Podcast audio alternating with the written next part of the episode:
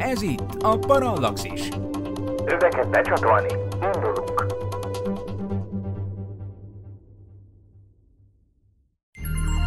Figyelem! A műsorban spoilerek bukkanhatnak fel. 12 éven aluliak számára nem ajánlott. Az MD Média bemutatja.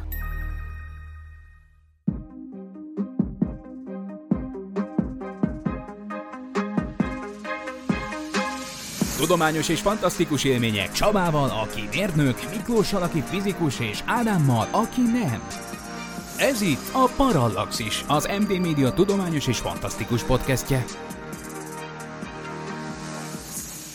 Üdvözlök mindenkit a Parallaxis 5. adásában a mikrofonnál Horváth Ádám Tamás. Természetesen itt van állandó műsorvezető társam Farkas Csaba is, a mai műsorunkban pedig elsősorban a Földön kívüli életről beszélgetünk dr. Vince Miklós fizikussal. Mielőtt még belekezdenénk mai témánkban, van két olyan aktualitás, melyről mindenképpen érdemes szót ejteni. Műsorunk adásszerű felvételére június 15-én pénteken kerül sor. Azon a napon, amikor Stephen Hawking hamvait Isaac Newton sírja mellett a Westminster apátságban helyezik örök nyugalomra. Az elméleti fizikus hamvainak elhelyezése után Hawking szavait egy különleges zenei aláfestéssel sugározza az űrbe az Európai űrügynökség, méghozzá a Földhöz legközelebbi fekete lyuk irányába. Miklós, mi az első emléket Hawkingról? Találkoztál esetleg vele? Nem, én nem találkoztam vele sajnos személyesen, mármint élő Stephen Hawkinggal. Legközelebb, amihez akkor kerültem hozzá, az a viasz másolata volt a Madame Tussauds panoptikumában, de természetesen nagyon nagy hatást gyakorolt az én életemre,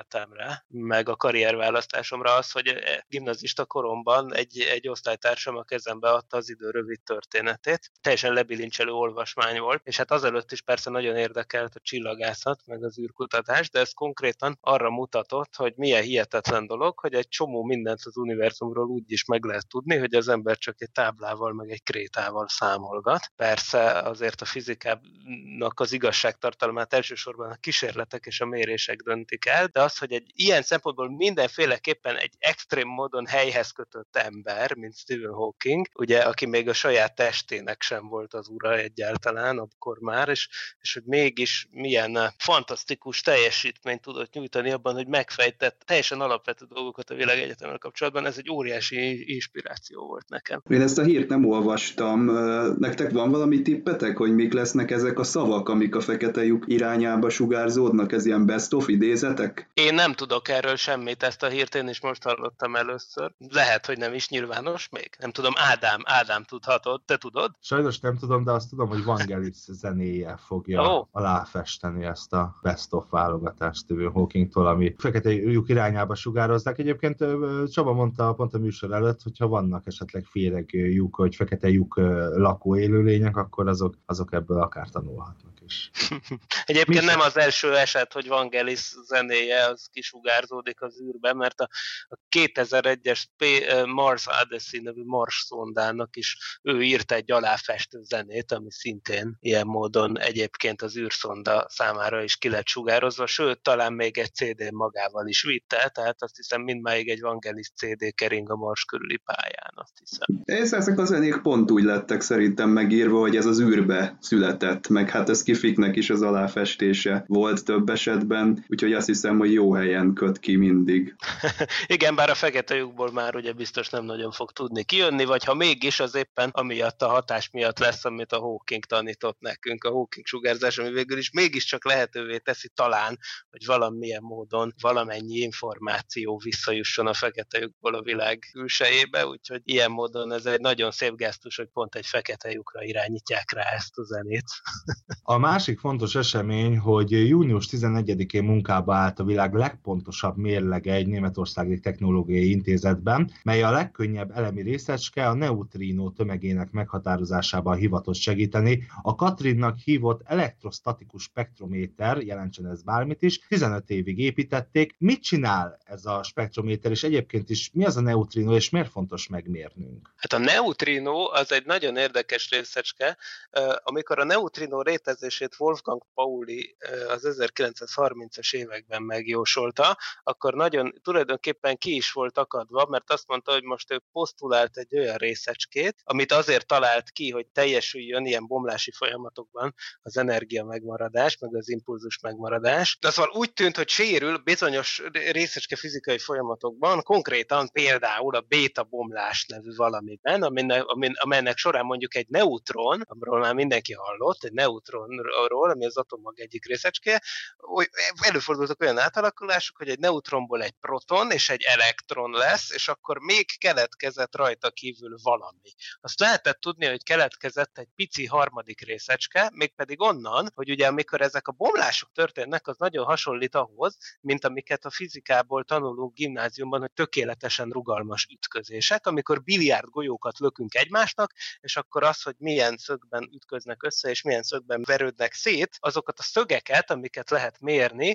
azokat ugye meghatározza a lendületnek és az energiának a megmaradása. Na már most az, az ilyen részecske fizikai detektorokban, úgynevezett kötkamrákban, meg buborékkamrákban lehetett látni ilyen bomlásokat, és azt is lehetett látni, hogy a részecske pályák és szögek alapján bizony úgy tűnt, hogy valami még van ott, ami nem látszik. Ami azt jelenti, hogy egy olyan részecske keletkezett, és ezért volt a Pauli kiakadva, amit nem lehet detektálni. Mert hogy például azt, akkor még azt gondolták, hogy valószínűleg tömege sincs, rá, de és meg azt is gondolták, ami aztán utóbbi bizonyítást is nyert, persze, hogy töltése sincs, elektromos töltése sincs. És ha egyik sincs, akkor egy részecskét az nagyon nehéz kimutatni. Na már most Pauliék előtt a két lehetőség állt nyitva. Egy, azt mondják, hogy elvetik, azt mondják, hogy hát, hoppá, az úgy tűnik az energia megmaradás mégsem igaz. Azért ez elég kemény lett volna. A másik, hogy azt mondják, hogy van ott még valami, amit a, sehogy a bubánatban nem vagyunk képesek detektálni. És akkor ez egy óriási lelki fájdalom volt a Paulinak, írt leveleket, kétségbe esett leveleket, hogy azt hiszem, hogy most megjósoltam egy olyan részecskét, amit a büdös életben nem lehet majd kimutatni.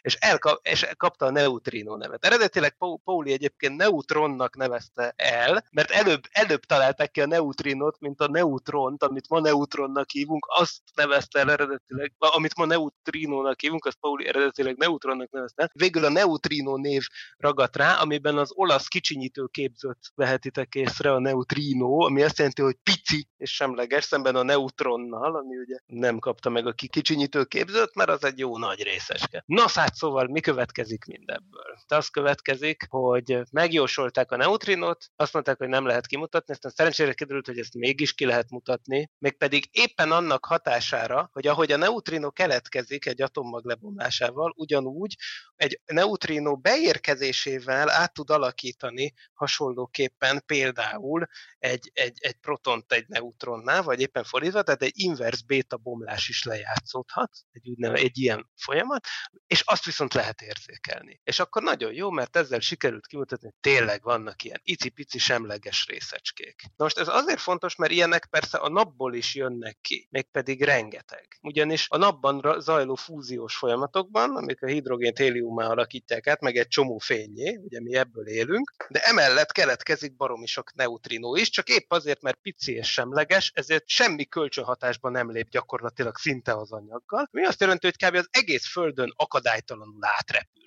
Tehát ezért is mondta a Pauli, hogy soha nem fogják tudni kimutatni, mert nagyon-nagyon ritkán lép bármilyen kölcsönhatásba az anyaggal, egyszerűen úgy átsuhan rajtunk is, ebben a másodpercben is, hogy ezt a mondatot kimondom, valószínűleg sok ezer neutrino repült át éppen a szememen, de hát ez engem nem zavar, meg senki más nem zavar, tehát az egész Földön zubog át a neutrino nyaláb. A Föld az szinte átlátszó a neutrinónak. Úgyhogy ezért ez egy baromi érdekes részecske. Viszont hát információt szolgáltatna az, hogy mennyi neutrino van, meg honnan jön, az például információt szolgáltatna a nap belsejében zajló folyamatokról. Úgyhogy ezért elkezdtek neutrino távcsöveket építeni, amik ilyen bazinagy, régi, át, elhagyott bányák mélyén épültek rendszerint, Amerikában is, Japánban is vannak a miokande, meg egyéb ilyen hatalmas nagy detektorrendszerek, amik a Föld mélyén, ahova tényleg csak a neutrinók jutnak le, mert már minden más elnyelődik, a neutrinó persze vígan lejut, ott van egy bazi nagy tartály, amit feltöltenek mondjuk vízzel, vagy bármilyen olyan anyaggal,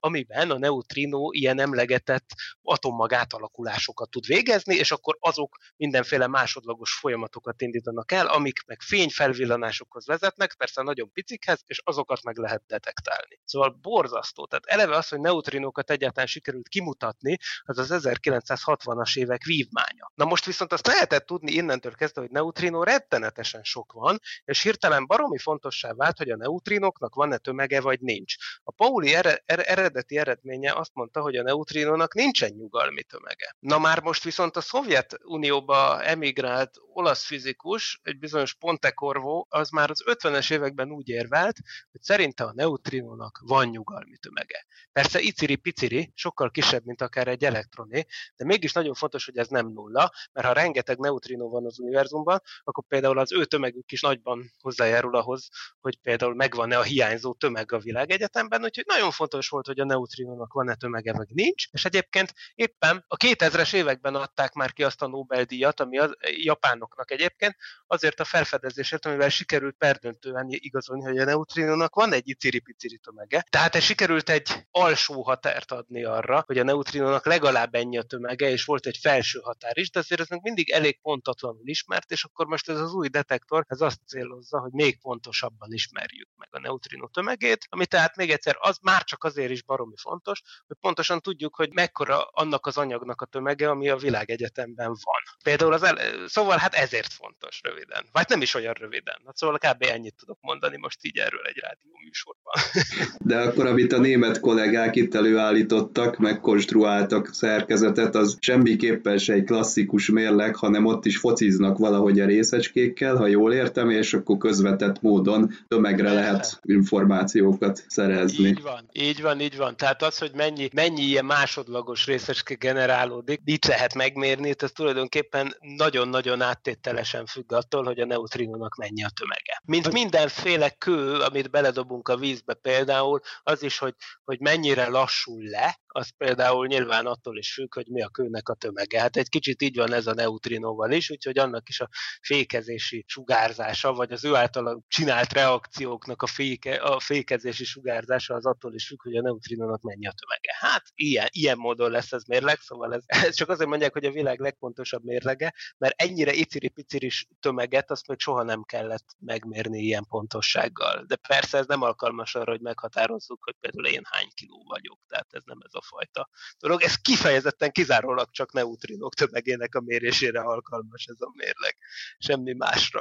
Amikor 15 évig építenek egy ilyen eszközt, akkor, akkor nem áll fönn az a probléma, hogy ugye közben nagyon sokat változik a, a, a technológia? Most már bizony fennáll, mert, mert éppen a 2000-es években jutottunk el oda, és ez már a jö, jö, futurológia, meg egyéb szempontokból is ugye ez nagyon érdekes, hogy most már először van az, hogy a technika sokkal gyorsabban fejlődik, mint akár egy emberöltő. Tehát nyilván az van, hogy tíz év alatt olyan őrületes fejlődés van, vannak ezek a dolgok, például ugye a Moore törvény, néhány évente megkétszereződik a, a világ technikai kapacitása, vagy a processzorok teljesítménye azt hiszem két évente megduplázódik, vagy valami ilyesmi. Ugye ez az élet rengeteg területén érvényes. Persze, 15 éves projekt tervezésénél óhatatlanul az van, hogy, hogy mire véget ér, elavul a technológia. Ez még inkább igaz amúgy az űrprogramokban is, ahol a 15 év az kifejezetten rövidnek tűnik, mert például amikor egy űrszondára gondolunk, akkor gyakorlatilag egy generációnyi idő eltelik a projekt definiálásától az indításig, no pláne magáig a repülésig. Tehát nem véletlen, hogy például, mit tudom én, a Plutót 2016-ban meglátogató, vagy 2015-ben meglátogató űrszonda fedélzetén, ugye ilyen PlayStation 1-es csipek vannak, vagy, vagy tehát a NASA például ugye a kiforró technikákat használja, hasonlóképpen a részeske fizikai alkalmazásokon is ezek megjelennek. Ez nem okvetlenül baj egyébként, viszont persze a detektoripar is rohamosan fejlődik, úgyhogy itt nagyon is megvan az esélye, hogy mire megépítik, addigra már sokkal jobb neutrino detektorokat lehetne építeni, de hát ezt mindig ezzel számolni kell ebben a műfajban. Ezzel a 15-20 éves csúszással, mert bizony ennyi ideig tart egy ilyet megkonstruálni, nincs mese. Milyen kutatási területeken lehet nagyon sok haszna annak, hogy ha tudják pontosan a neutrinoknak a tömegét? Egyrészt például a napfizikában, tehát a nap belsejében lezajló fúziós folyamatok jobb feltérképezéséhez ez segít. Hiszen a neutrinok tényleg a nap, leg, nap belsejéből jönnek, Tehát amikor úgymond egy neutrino távcsővel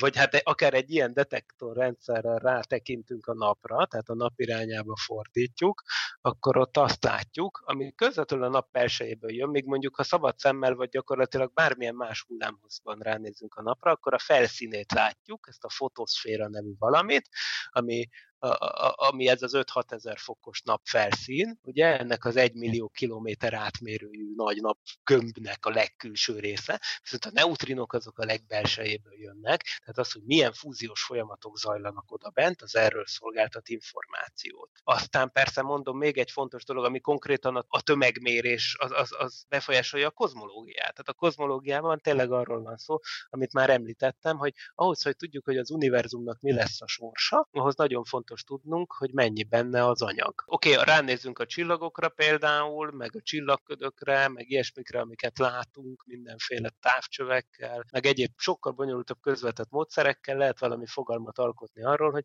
mennyi lehet az univerzumban levő anyagnak a tömege. De ehhez hozzájárulhat még pluszba az, hogy ehhez meg egy plusz járulékot adhat az, hogyha kiderül, hogy a neutrinó, mit tudom én, kétszer nehezebb, mint eddig hitték. Szóval azért az egy, hát tudom, hogy a neutrinó tömege iciri-piciri, de hát végtelen sok van belőle, szóval azért az egy komoly járulékot fog tudni jelenteni. Ami azonban annyira fontos lehet, hogy esetleg különböző kozmológiai forgatókönyvek között dönthet. Tehát nem véletlenül például a magyarországi Marx György, az ELTE atomfizikai tanszéknak a, a legendás 2003-ban elhunyt tanszékvezetője az elsők között javasolta azt, hogy a neutrinónak van tömege, és hogy ezzel foglalkozni kell, mert éppen, éppen a hiányzó tömeg megkereséséhez ajánlotta a neutrinót, mint egy jelöltet. Ugye abban a korszakban, amikor még nem lehetett igazolni, nem lehetett tudni, hogy van-e a neutrinónak tömege, vagy nincs. Most már lehet tudni, hogy van, de még mindig nem lehet tudni pontosan, hogy mennyi. És még mindig nagyon nem mindegy az univerzum története szempontjából, hogy mennyi az annyi. Ez a sok kicsi sokra megy effektus. És akkor most térjünk át mai témánkra, és kezdjük is egy nagyon egyszerű kérdéssel. A tudomány mai állása szerint mi kell az élet kialakulásához? Hát ez egy rettenetesen érdekes kérdés, mert ez első körben azt kell definiálni, amiben már önmagában nincs egyetértés, hogy mit nevezünk életnek. Egyáltalán mit nevezünk életnek. Ugye régebben volt erre egy klasszikus definíció, amit talán még középiskolában tanultunk is, de azóta már többen úgy érvelnek, hogy az valójában egy kicsit földi élet soviniszta, tehát az, amit mi megtanulunk, hogy a szén alapú életre jellemző dolgok, hogy, hogy, hogy mi minden kell, milyen aminosavaknak kell lenniük, hogy abból aztán keletkezzen mindenféle élő szervezet, és akkor meg is tanuljuk ezeket a klasszikus kísérleteket. Ez mind tulajdonképpen a földi életre van szabva. Gyakorlatilag azt kell, hogy mondjuk, hogy most már a modernebb szemlélet egy kicsit funkcionálisabban határozza meg, hogy mi az élet. Mi az élet? Például lehet azt tekinteni életnek, amikor olyan rendszerek jönnek létre, legyen az bármi, tök mindegy az is, hogy milyen anyagból áll, ami képes önmagáról másolatokat készíteni, tehát reprodukálódni, egy replikátor jön létre, és ahol a replikátorok jönnek létre, ott óhatatlanul az is előfordul, persze, hogy másolási hibák keletkeznek, és a másolási hibák során meg az előnyös másolási hibák azok jobban tudnak szaporodni, az előnytelen másolási hibák meg nem tudnak olyan jól szaporodni, tehát akkor rögtön megjelenik egy evolúció, és ez már nagyon életszerű, tehát tulajdonképpen lehet, hogy bármilyen szerkezetet, akár egy gépet ilyen értelemben élőnek lehet tekinteni akkor, hogyha tudja azokat az alapvető dolgokat, hogy mondjuk a környezetből valamilyen módon tápanyagot vesz föl, persze, hogy tápanyagot vesz föl, minden működik valamivel, és tud magáról másolatokat készíteni. És akkor most egy aszexuális reprodukcióról beszélünk nyilván, persze a szexuális az meg bonyolultabb, amikor nem másolatokat készítünk, hanem kombináljuk az információ tartalmat, mert hát a változékonyság, változatosság az gyönyörködtet, de hát az a lényeg, hogy legyen egy replikátor. Egy ilyen értelemben bármi, ami ezt tudja, az talán élőnek tekinthető. Úgyhogy éppen ezért mostanában egyre inkább teret nyert, például ezért is, ennek a felismerése miatt is az extremofilek vizsgálata, ami olyan életformák vizsgálata, amíg egyáltalán nem a klasszikus körülmények között alakul ki. Mit, mit hívunk a klasszikus körülményeknek? Hát például egy ősi bevett dogma volt, hogy az életnek a vízben, tehát az óceánban kell kialakulnia. Ugye volt ez az ősleves kísérlet az 50-es években, ami szépen demonstrálta, hogyha veszünk egy lötyit, ami úgy néz ki, mint a víz, és adunk hozzá metán, meg még egy-két dolgot, ami benne lehetett a Föld ősi atmoszférájában, és mindenféle elektromos kisülést viszünk be a rendszerbe, ami mondjuk megfelel annak, hogy villámlott az ős atmoszférában, akkor mindenféle aminósavak jönnek létre ebben az őslevesben, amik az élet alapvető építőkövei, és hogy ez nyerremek. És akkor sokáig meggyőződésük volt az embereknek, hogy a szén alakú élet már pedig nyilván az óceánban kezdődött el. Most már ebben egyáltalán nem vagyunk biztosak, mert olyan helyeken találnak a kutatók életet, ahol nem is várták. Például a föld felszíne alatt több kilométerrel lent a bányában, ahogy egyáltalán nincsen se fény. Ja, a fény a másik, ugye a fény, az is klasszikusan mondják, hogy a fény az kell az élethez. Na de, hát ehhez képest 5 kilométer mélyen egy bányában, tehát ahol már csak a bányászok, a neutrino detektorok élnek, és kb. ezek, ja, és akkor itt találnak ilyen kőevő baktériumokat. Vagy ott vannak ugye a, a, a kemoszintézist végző kis lényecskék, amik, amik az óceán legmélyén élnek, ahova szintén semmi napfény nem jut le, meg semmilyen szokásos értelemben vett tápanyag, viszont a föld belsejéből kijövő kürtőkön jön fel mindenféle föláramló metántartalmú, meg egyéb cuccokat tartalmazó valami a belsejéből, és akkor ők ott vígan éldegélnek. Emiatt aztán egyáltalán nem is tudjuk, hogy például lehet, hogy ők előbb alakultak ki, mint az úgymond klasszikus életformák, amikhez kell a fény, kell a víz, víz, kell a, mit tudom én, széndiokszid vagy oxigén, egyáltalán nem biztos, hogy ez tényleg annyira szükséges. Úgyhogy például ezért aztán fölmerült, hogy például a naprendszerben ugyan ilyen hely, ahol a föld, mint a Föld, ilyen csak egy van, igaz? Mert egyedül a Földön van a naprendszerben folyékony víz. És akkor sokáig azt mondták, hogy a többi helyen nem is lehet élet. Mármint ez sem igaz, folyékony víz a felszínen, ez az, ami a Földön van csak. Aztán kiderült, hogy például a Jupiternek az Európa nevű holdja, az például nagyon messze van, és egyébként annyira nem mondtam igazat az előbb, hogy azon sokkal több víz van, mint a Földön, egyébként, csak éppen nem a felszínen, mert a felszínt befagyott jég borítja, hanem a felszín alatt ott van egy nagyon-nagyon vastag, mély óceán. És akkor elképzelhető, hogy bár oda nem jut le semmi fény, de lehetséges, hogy ott laknak élőlények, hiszen az Európának is aktív a belseje, tehát ott is lehetnek ilyen kültők, ahol is hű, hű meg a tápanyag juthat föl az égitest belsejéből, és akkor ott bizony elvileg kialakulhattak volna olyan lények, amik a Földön léteznek. Ilyen extremofilek. Na most a kérdés az, hogy a földi extremofilek esetleg egy jó eséllyel az Európán is meg tudnának élni. Ezt úgy szerintem elég, elég simán lehet, hogy így van, de egyáltalán nem biztos, hogy ki is alakultak ott. Tehát ez a kérdés, hogy az, hogyha az élet túl tud élni valahol, az egy másik kérdés, mint az, hogy ki tud-e ott alakulni. Mert egyébként ez egyáltalán nem biztos. Viszont akkor még jön a további komplikáció, hogy például a naprendszeren belül, és akkor itt jönnek az úgynevezett pánspermia elméletek, egyáltalán nem biztos, hogyha például találunk egy életet az Európán, az Európa felszíne alatt, ebben az óceánban, az lehet, hogy nem is független a földi élettől, mert lehet, hogy a bolygók összefertőzték egymást. Most kérdés az, hogy hogy a bubánatba fertőzheti össze egymást több száz millió kilométerre fekvő két égitest, és hát sokáig azt hitték, hogy persze ez lehetetlen, most már aztán tudjuk, hogy bizony, bizony, bizony egyáltalán nem lehetetlen, mert hogy egy nagyobb becsapódás, egy üstökösnek vagy egy aszteroidának a becsapódása, az kiszakíthat egy bolygóból repesz darabokat, kiskő darabokat, vagy nagyobbakat, amik aztán évszázadokon, évezredeken, akár évmilliókon keresztül bolyonghatnak a naprendszerben, és esetleg vihetnek magukkal élőlényeket, amik aztán rápottyannak,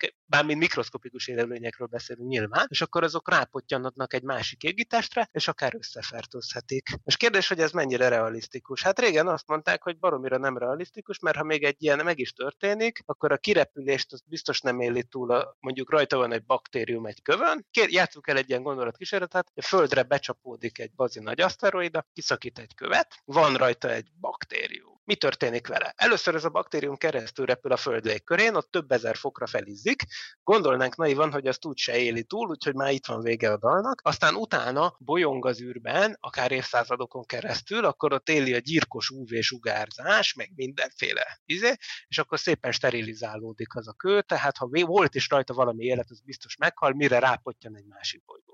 Na hát gondolhatjuk, hogy ez nem túl valószínű, hogy ez mégis bekövetkezik, és akkor szépen sorban az elmúlt 10-20 évben kiderült, hogy bizony azért ezek mind-mind túlélhető dolgok. például a 1969-ben, az nem is az elmúlt 10-20 évvel, először 1969-ben lett rohadt gyanús a dolog, amikor ugye az Apollo 12 űrhajósai meglátogattak a Holdon egy két évvel korábban leszállt űrszondát, és arról hazahoztak darabokat. És kiderült, az egyik ilyen darab, amit hazahoztak, az a kamerája volt a Surveyor 3 nevű űrszondának, és megnézegették a Földön, és kiderült, hogy a Földön a start előtt rosszul sterilizálták az űrszondát, úgyhogy egy Streptococcus mitis nevű kis gömb alakú baktériumok laktak rajta, és azok a két évet ilyen hibernált állapotban simán átvészelték a Holdon, ahol az az UV-sugárzás, meg az a 300 fokos hőingadozás, meg a légkör teljes hiánya, meg ilyenek ott vannak. Két évet simán átvészeltek, és amint megfelelő környezetbe kerültek, újra elkezdtek szaporodni ezek a baktériumok. Tehát ilyen értelemben egy két évnyi időszakot túlélhetnek a világűrbeli, nyílt világűrbeli körülmények között. És nem tudjuk mennyi a felső határ. Lehet, hogy évszázadokat, lehet, hogy évezredeket is túl tudnak élni. Ezt nem tudjuk. Hát amikor hibernálódik egy ilyen kis baci, vagyis hát így gyakorlatilag nullára csökkenti az életműködését, akkor azért az elég sok ideig el tud lenni. De ráadásul nem is csak egysejtőeket. Tehát nekem a legdöbbenetesebb az a tardigrada, vagy magyarul medveállatka nevű kicsi lény, ami egy orosz-európai közös űrkísérletben néhány évvel ezelőtt, képzeljétek el, hogy azt a pici állatot, ami olyannyira nem egysejtű, hogy ez egy azt hiszem, hogy nyolc lábú pici kis lépegető lény, ez a medveállatka. És ezt kitették az űrhajón kívülre, a nyílt világ és aztán ott volt két napot, űrruha nélkül. És aztán, és megint vígan éldegélt tovább, meg jól is érezte magát. Tehát például ez a medveállatka, ez egy nagyon összetett szervezet, és túléli a nyílt világűrt. A másik, amit mondtam az elején, ez a légkörből való kirepülés. Ezt túl lehet élni. Na erre azt mondták, hogy hát az biztos nem, de nagy surlódási hő, 3000 fokra felézik a kőzet, miközben kirepül, vagy leesik éppen, hogyha a másik irányba jön a fertőzés, ezt nem lehet túlélni. Hát egy keserű, de nagyon érdekes tudományos eredmény kapcsolódik ehhez. 2003 2003-ban, amikor a Kolumbia űrrepülőgép felrobbant, hét űrhajóssal a fedélzetén, szétégett a légkörben, és az űrhajó egyes darabjait megtalálták, amik lezuhantak. És ezek darabok egyike a C. elegáns, ez a neve, hogy, hogy elegáns, a C. elegáns nevű fonalféregnek a kicsi kísérleti tartája volt, amikkel egyébként az űrhajósok a két hetes repülés során kísérleteket végeztek a földközi pályán, de hát ugye a visszatéréskor szétégett az űrhajó, felizott 3000 fokra, kőkövön nem maradt, ugye legénység szörnyet halt, és, és minden szétrobbant, de az, ezt a kísérleti tartály ezt például megúszta. Megtalálták, és képzeljétek el, hogy vígan éldegéltek benne ezek a fonalférgek. Ami azt jelenti, hogy bizony egy ilyen világűrből zuhanó repüléssel, 3000 fokra felizzással való becsapódásos valamit is túl tud élni egy fejlett többsejtű élőlény. Tehát akkor most miről beszélgetünk? Ez egy ilyen elég valószínűtlen esemény, hogy a bolygók összefertőzik egymást élettel, persze, viszont az is igaz, hogy több milliárd év áll rendelkezésre. Tehát akkor most egyrészt egyrészt, hogy tényleg mi az élet, másrészt mindig kialakul-e magától az élet, függetlenül alakul-e ki, összefertőzhetik-e egymást a bolygók, hát ezek mind nyitott kérdések. De hát valamit talán most érzékeltettem, hogy mennyi, mennyi érdekesség van itt. Ha hozzánk hasonlóan neked is szenvedélyed a tudomány és a fantasztikum, és szívesen lépsz be a Parallaxis univerzumba, arra kérünk, hogy legyél a támogatónk és segíts te is az ismeretterjesztést. Látogass el a patreon.com per Parallaxis címre, ahol a különleges tartalmak mellett már akár napokkal korábban hallgathatod a Parallaxis podcast legújabb részét. patreon.com per Parallaxis. De akkor a kutatóknak nagyon nehéz dolguk van, hiszen gyakorlatilag azt mondod, hogy minden olyan körülmény, amit mi korábban feltételeztünk, hogy fény kell, víz kell, bizonyos kémiai struktúráknak a megléte szükséges, azt mind kidobhatjuk, és mindenre oda kell figyelnünk, mert potenciálisan mindenütt lehet élet. Hogy kezelik ezt a kutatók? Mire koncentrálnak, amikor odakint nézik a környezetünket? Elsősorban ugye a, a kérdés az, tényleg, hogy hogyan lehetne bármilyen életet kimutatni, ez nagyon nehéz. Inkább arra próbálják magukat leszűkíteni, hogy a klasszikus föld típusú élet megtalálható-e valahol, és itt a kutatás most jelenleg elsősorban a Marsra irányul, mert egyrészt ugye az a legközelebbi bolygó. Másrészt ott lehetett néhány millió évvel ezelőtt még hasonló éghajlat a földihez. Meg ott lehetett folyékony víz, ugye arra már bizonyíték is van, nem is egy, hogy folyékony víz volt, meg sokkal sűrűbb légkör volt, plusz még a földi ózonpajshoz hasonló védő réteg is volt a légkör, légkörben, ami valószínűleg kéndioxid lehetett, plusz a Marsnak is volt egy nagy globális mágneses tere, ami most már nincs, de régebben volt. Ez is fontos, mert a bejövő kozmikus részecskéktől védi az életet. Tehát ez mind-mind az a sok védelem, ami kell ahhoz, hogy a földtípusú élet kialakuljon, ez meg lehetett a Marson. Tehát akkor most arra fókuszálnak, hogy vajon ott találunk-e valami nyomokat arra a rég múlt életre vonatkozóan, vagy akár a felszín alatt nagyon mélyen lehet-e jelenleg is valami mikroorganikus élet. Hát most ott erre, erre zaj, megy a kutatást, ami még abszolút ez a földi élet soviniszta típusú hozzáállás alapvetően. Tehát tényleg ezt a klasszikus, ahogy általad is emlegetett, fény, fény, víz, széndiokszid, szerves vegyületek, rendszerben mozgó életet keresik elsősorban. Tehát amikor egy olyan hírt hallunk, hogy a Curiosity által végzett vizsgálat szerint a Marson valamikor az élet kialakulására alkalmas feltételek is adottak lehettek, akkor ez gyakorlatilag azt jelenti, hogy csak és kizárólag ilyen nagyon szemellenzősen azt a fajta életet keressük, ami,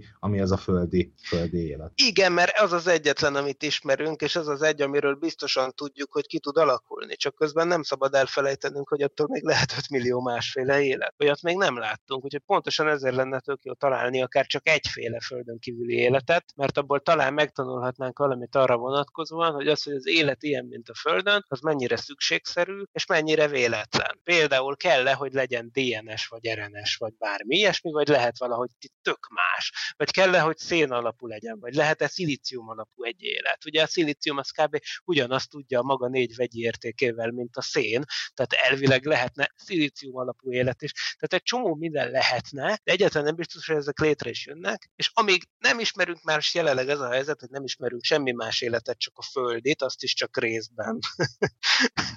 Úgyhogy ezért aztán nagyon jó lenne látni bármi mást, és megmondani, hogy mennyire. Lehet, lehet, hogy tényleg a földi az egyetlen járható út, de az a vicc, hogy erről nem tudunk semmit. Úgyhogy itt óriási a bizonytalanság. Miközben úgy tűnik, hogy az élet gyakorlatilag mindenhol utat tör magának, mégis azt tapasztaljuk, hogy erre nem találunk egy egyértelmű bizonyítékot a közvetlen környezetünkbe. Ez mégis hogyan lehetséges? Tehát hogy lehetséges az, hogy a Marsot, a, nyilván a, a bolygónak csak egy kis részét kutattuk eddig át, de, de mégis egyértelmű jelét nem találtuk ennek, holott azért a, a kutatók szerint ennek a valószínűsége ugye elég nagy, hiszen azért sok dokumentumfilmben halljuk azt, hogy a, a Mars ilyen értelemben az a, az a Föld másra lehetett sok-sok millió, milliárd évvel ezelőtt. Igen, ezt halljuk, és pont ezért rejtély, és hát valószínűségekről semmit nem mondhatunk, mert egyetlen egy mérési pontunk van, és ez a földi élet. Úgyhogy ez legalább annyira érdekes kérdés, hogyha a Marson nem alakult ki élet, akkor az miért volt? Mert ahogy te is mondod, most nagyon úgy fest, hogy a Mars az egy relatíve élhető hely lett volna még néhány százmillió évvel ezelőtt is. Ami egyébként nem volt olyan rég, itt naprendszerbeli időskálán, de ezt ahhoz kell mérni, hogy a naprendszer bolygói, például a Föld vagy a Mars, az olyan 4,6 milliárd éves, tehát 4600 millió éves. Tehát ahhoz képest az nem is volt még annyira rég, amikor a Marson óceánok hullámozhattak, és aktív vulkánok pöfögték a levegőbe a széndiokszidot, amitől az sűrűbb volt. Most ehhez képest gyakorlatilag szerves anyag sem nagyon van a Marson. Most megint néha, néha kimutatnak egy kis metánt, és akkor mindenki őrült boldog. De valójában az a vicces helyzet van, hogy a Mars talaja úgy általában az úgy sokkal sterilebb, mint akár egy meteor. Tehát, hogy a szerves vegyületek azok nagy részt hiányoznak a Marsról, ami persze kidumálható azzal, hogy valaha voltak, csak aztán megszűnt a Marsnak a mágneses tere, meg az ózon rétegnek megfelelő védőpajzsa, meg ritkább lett a légkör, és emiatt az UV sugárzás, ami jön a napból, az jól szétbomlasztott mindent, és nyomtalanul eltűntek a szerves vegyületek, vagy majdnem nyomtalanul. Hát azért ez fura. Tehát mi történt a Marssal, az is egy nagyon érdekes kérdés, amúgy klíma szempontjából is. Egyrészt kialakult az élet, ha nem alakult ki, akkor ugyan miért nem? Akkor lehet, hogy milyen nagyon különösen szerencsés hely vagyunk, de gőzünk sincs, hogy miért lennénk ilyenek. És aztán a másik meg az, hogy mi történt a Marssal, amitől így hirtelen egyik pillanatról a másikra naprendszeri időléptékben nézve lakhatatlanná vált. Meg hova tűnt az a sok víz? Meg mitől lett ez egy ilyen halott bolygó? Mi lehetett az a brutális klímaváltozás, és mi idézhette elő? És, és lehet-e, hogy ez bekövetkezik a Földön is? Tehát azt mondom, hogy akik nem értik, hogy miért költenek el dollármilliárdokat a Mars meg a Vénusz kutatás, hatására, annak mindig azt tudom mondani, hogy ez azért van, mert ezek úgy kell tekinteni ezeket, mint párhuzamos földekre, és mind a kettő két borzasztó, de ellentétes végkimenetel dokumentál. A Vénusz az az elszaladó üvegház effektust, globális felmelegedést, amit lakhatatlanná teszi a felszínt, a Mars pedig a fordítottját. Mi történhetett? Mennyi esély van annak, hogy a két szomszédunk belefutott ilyen katasztrofális végállapotokba, pedig valaha tök jó helyek lehettek, akkor mi miért nem, és fennáll le a veszélye annak, hogy mi is belefutunk egy ilyenbe. Hát ahhoz, hogy erről tudjuk mondani valamit, meg kell nézni a többi bolygó történetét. Tehát ez hosszú távon az emberiség túléléséhez egy kulcskérdés lehet. Nagyon fontos dolog ezeket a bolygókat vizsgálni. Még akkor is, hogyha az élet kapcsán nem jutunk semmire. A szakterületed a klímakutatás, és az előbb most említetted is, mint klímakutató, amikor, amikor nem csak ezt a bolygót, a Földet vizsgáljátok, hanem akár a Vénuszt, akár a Marsot, akkor ezt így milyen kontextusban figyelitek, hogy, hogy kell ezt elképzelni? Hát ez egy érdekes kérdés, mert általában azért nagyon más klímarendszerekről van szó. Én általában azt szoktam vizsgálni, például a Föld esetében hogyan változtatja meg a globális felmelegedés az időjárási viszonyokat. Most nyilván az a triviális, hogy felmelegedés az azt jelenti, hogy a bolygóra átlagolva melegebb lesz. Tehát a bolygóra vett átlag az senkit nem érdekel, mert mindenkit az érdekel, hogy ott milyen lesz az időjárás, ahol lakik. És akkor például kiderül, hogy ahogy felmelegedés van, az például ahhoz vezet, hogy a sarok meg az egyenlítő közti hőmérséklet különbség az csökken, és hogyha csökken a hő, mert hogy a sarok az gyorsabban melegszik, mint az egyenlítő, tehát ez a globális felmelegedés ez térben nem egyenletes, hanem az egyenlítő az kb. alig melegszik, viszont a sarkvidék az meg kétszer gyorsabban melegszik, mint a globális átlag. Ugye ebből viszont az következik, hogy a sarok egyenlítő közti hőmérséklet különbség csökken, és ez azért csökken, és ez azért fontos, mert ez a hőmérséklet különbség hajtja a szeleket. Itt a mérsékelt égövben attól vannak lényegében szelek, hogy hőmérséklet különbség áll fent a sarok meg az egyenlítő között. Aztán persze nem észak-déli szelek fújnak, mert a föld forog, és a föld forgása hatására fellépő erőhatások, például a Coriolis erő, eltekerik ezeket a szeleket, és ciklonok, anticiklonok, ne adj Isten, hurikánok jönnek létre, amiknek a méretét és gyakoriságát tehát emiatt, a különbségváltozása miatt befolyásolja a klímaváltozást. Most megnézhetjük persze, hogy a Vénusz meg a Mars esetében ezek a dolgok hogyan zajlanak. Hát a Vénusznak ilyen szempontból elég unalmas a légköre. Mert a Vénuszban ugyan megvan ez a hőmérsékletkülönbség, de a Vénusz az nagyon lassan forog a tengelye körül, és ez a lassú forgás, ez megakadályozza, hogy ciklonok meg anticiklonok kialakuljanak. Ugye a Vénuszon nagy erős passzát szelek vannak, és ott például elég unalmas lenne az időjárás előrejelzés, mert ott nem érnék meglepetéseket az embereket, folyamatosan fújnak a szelek egy irányba. Úgyhogy ott például ilyesmik vannak, és, és a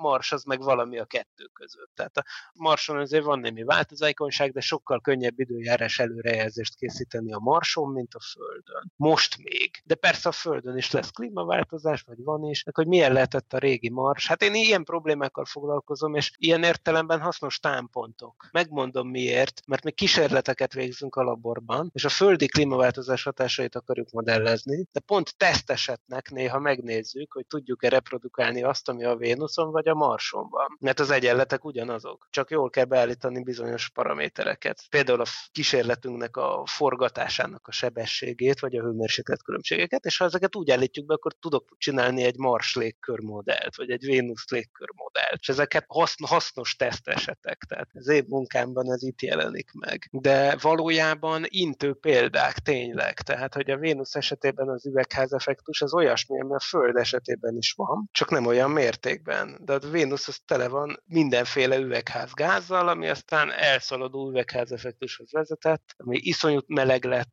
90 atmoszféra nyomás van a felszínen, elviselhetetlen körülmények. Lehet, hogy ez amiatt volt egyébként, hogy valaha a bolygó történetében a Vénusz összes vulkánja egyszerre kitört. Tehát ez az egyik elmélet, hogy történt valami ilyesmi. A Föld történetben is volt ilyen amúgy, hogy, hogy India összes vulkánja egyszerre egyszerre kitört. Ugye India az egy önálló tektonikai egység, tehát ez nem az ázsiai lemez része, hiszen éppen azért gyűri föl a Himaláját, mert India meg Ázsia az két külön lemez, és olyan gyorsan nyomulnak egymásnak, mint a körömnek a növekedési sebessége, ez nyomja fel a Himaláját, tehát ez egy különálló egység ez az India, és egyszer volt olyan, hogy India összes vulkánja egyszerre kitört. És lehet, hogy ez történt a Vénusszal is. Mi a búbánat történt ott? És akkor megtörténhet-e az, hogy egyszer a Föld összes vulkánja egyszerre kitör? Mert akkor nekünk lőttek, mert akkor mi is rákerülünk arra a pályára, mint a Vénusz. Az elszaladó, hirtelen annyi üvegházgáz kerül a levegőbe, olyan mértékben fölmelegszik minden, hogy egyszerűen lakhatatlanná válik a bolygó így évtizedeken belül. Neked van ilyen modelled, hogy kitör az összes vulkán a Földön, és uh, ténylegesen történik egy ilyen kataklizma, tehát eljátszottatok ezzel ott nálatok? Én, nem, én nem, de leolvastam olyan cikket, amiben egy klímamodellben kipróbálták ugyanezt. Tehát itt igazából csak azt kell csinálni. A klímamodellek azok viszonylag egyszerűen tekergethető dolgok, általában az ember berak ilyen széndiokszid növekedési uh,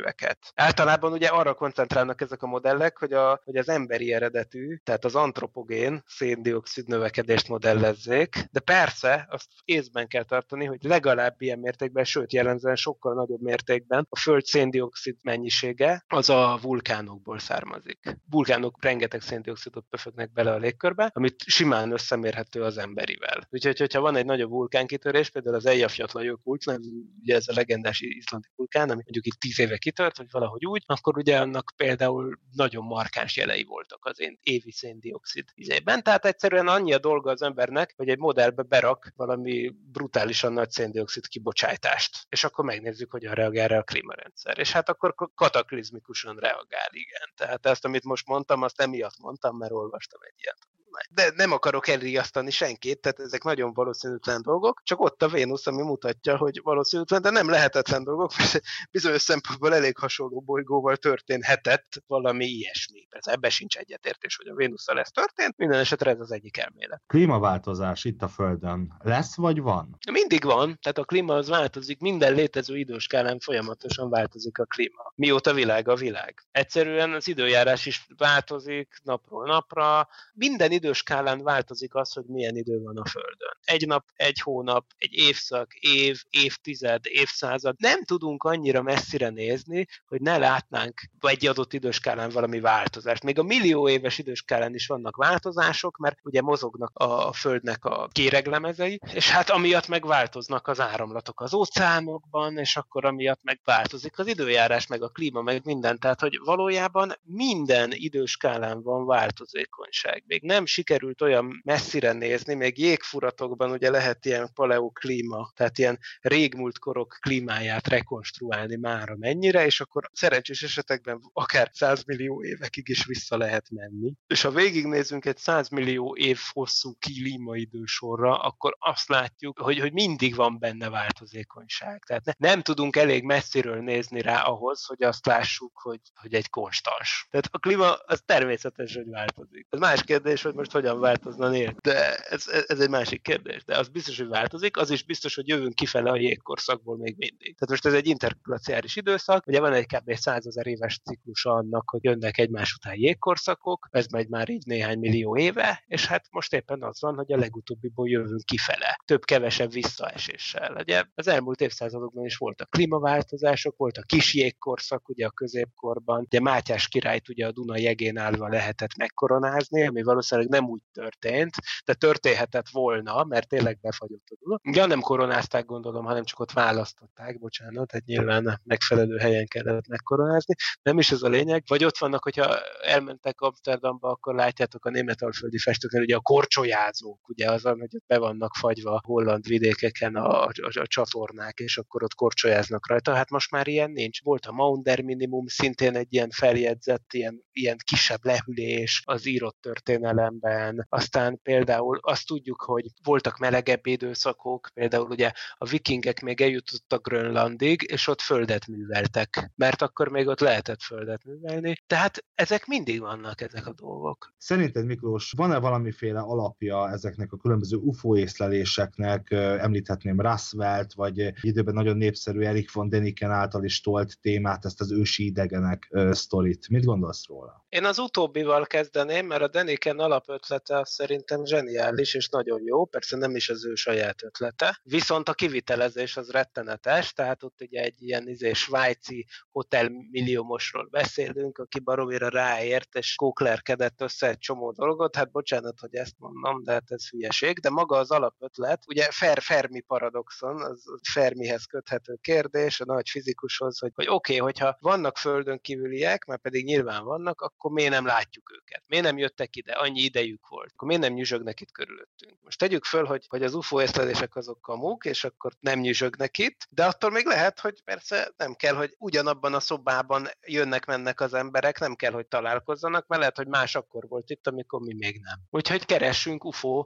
vagy akármilyen idegen civilizációra utaló technikai nyomokat a múltban, szerintem ez egy nagyon jó ötlet. Más kérdés, hogy az én véleményem szerint ezt a keresést nem a Földön kell csinálni, hanem sokkal effektívebb a naprendszerben. Például volt néhány gyanús aszteroida, az egyik például a Jim Scotty által felfedezett 1991 VG nevű kisbolygó, aminek pont olyan a pályája, és nagyon furcsa, és hosszú távon instabil pályája van, mintha egy direkt a Földet meglátogatni tervezett űrszondának lenne a pályája. Ez nagyon érdekes, tök jó lenne majd egyszer oda küldeni egy űrszondát, megnézni, hát ha ott az valakinek a cucca, amivel, amit ide küldtek, egy másik civilizáció, mint hogy mi is elküldtük a naprendszeren kívülről Voyager-eket, hát Pioneer űrszondákat, hát lehet, hogy mások is ide küldtek valamit. Nézzük meg. Az alapötlet az nagyon jó. Másik alapötlet, hát nézzük meg a Holdat. A Hold az azért nagyon jó, mert a Hold az egy évszázmilliók óta halott vidék, tehát mindenkinek ott marad a szemete, tehát Neil Armstrong lábnyomai és vizeletes zsákai, meg mindenféle ott van szétdobálva, de hogyha E.T. arra járt,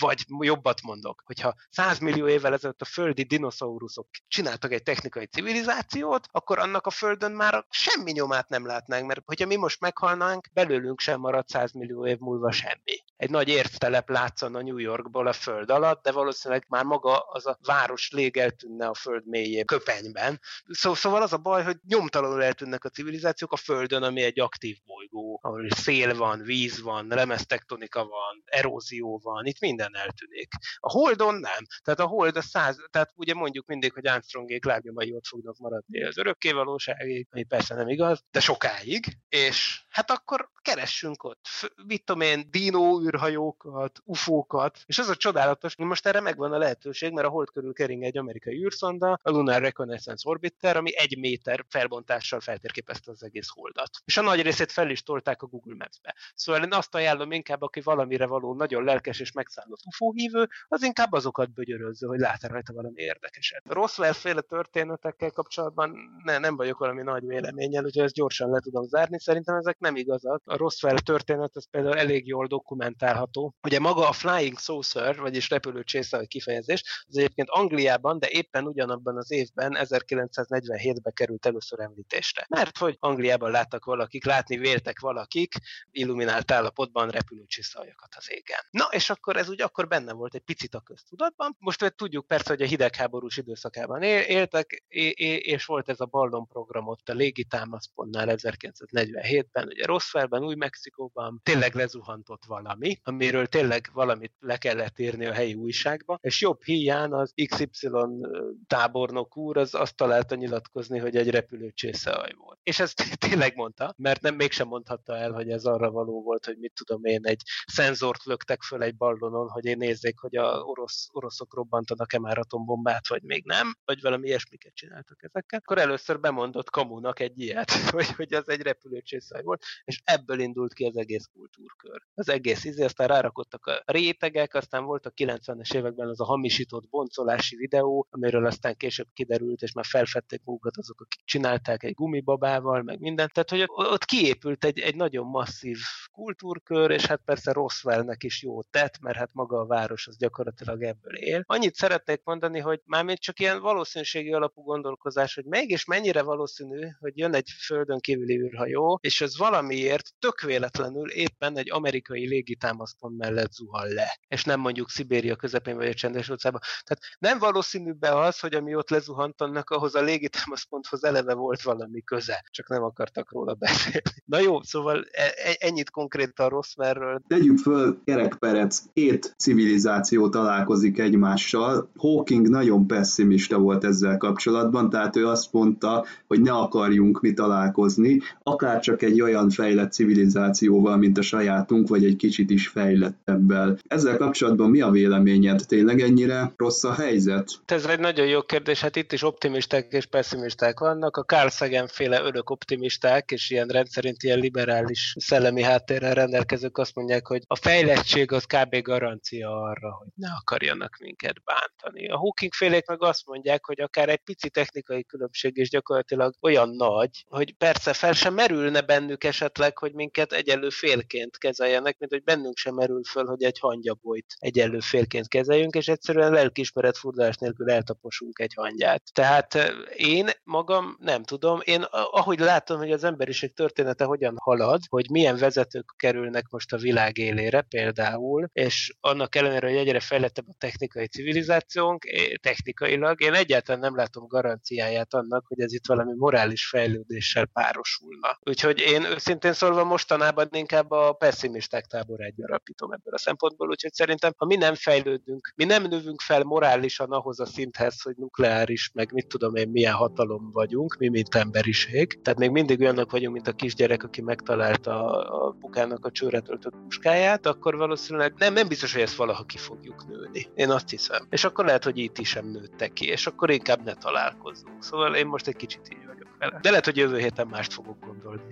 Sajnos lejárt a műsoridőnk, örülök, hogy ilyen optimista hangulatban zárhatjuk le a műsort. További kellemes rádióhallgatást kívánunk mindenkinek, és ne felejtjétek, a rádió annyira tökéletes, hogy kép sem kell hozzá. Sziasztok! Nem volt elég a tudományból és a fantasztikumból? Olvasd a parallaxis.emtv.hu, lájkold a Facebook oldalunkat, nézd a YouTube csatornánkat, és hallgassd a Szokolébresztőt a Tilos Rádióban. A Tudományos Újságíró Klubja és a Tudományos Ismeretterjesztő Társulat által a Juhari Zsuzsanna díj külön díjával jutalmazott blog podcastjét az MD Media készítette. Kreatív producer Horváth Ádám Tamás. Hamarosan jön a következő rész.